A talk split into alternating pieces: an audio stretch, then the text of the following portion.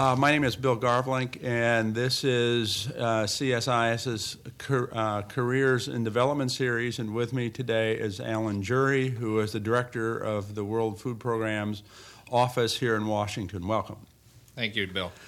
One of the questions I would like to ask uh, you about is there's been a, a shift or a change in, in WFP's approach to providing food assistance recently, and it's uh, called resiliency. And could you talk about this new approach and the way uh, WFP is addressing this, this issue?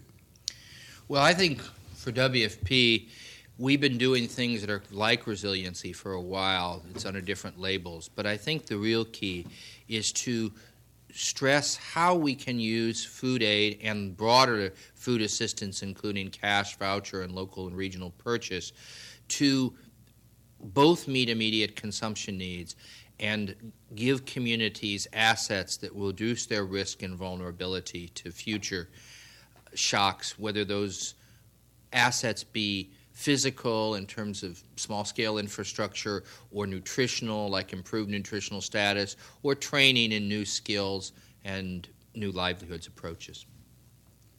Thanks. It's, it's, an interesting approach, and I know donors are very, very supportive or building their support for this.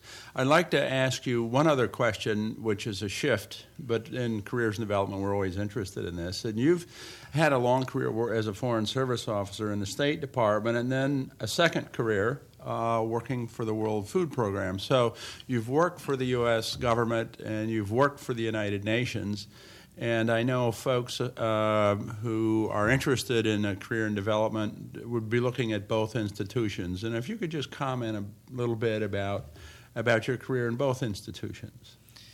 Well, I've enjoyed the career in both institutions. Uh, obviously, I think when you're working for a national government, there's probably a, a, a stronger common ethic, uh, a common cultural bond, and a common work style. I think in the United Nations there's more diversity and more multiculturalism, and I think that provides a number of really positive experiences, but challenges as well. And I think somebody who wants to pursue a UN career really needs to be somebody who embraces and is enthusiastic about the positive experiences that that multiculturalism, that multinationalism brings uh, to the table. Well, again, uh, with me today in the uh, Careers and Development Program is Allan Jury, who's the director of the Washington office of the World Food Program. Thank you, Allan. Thank you.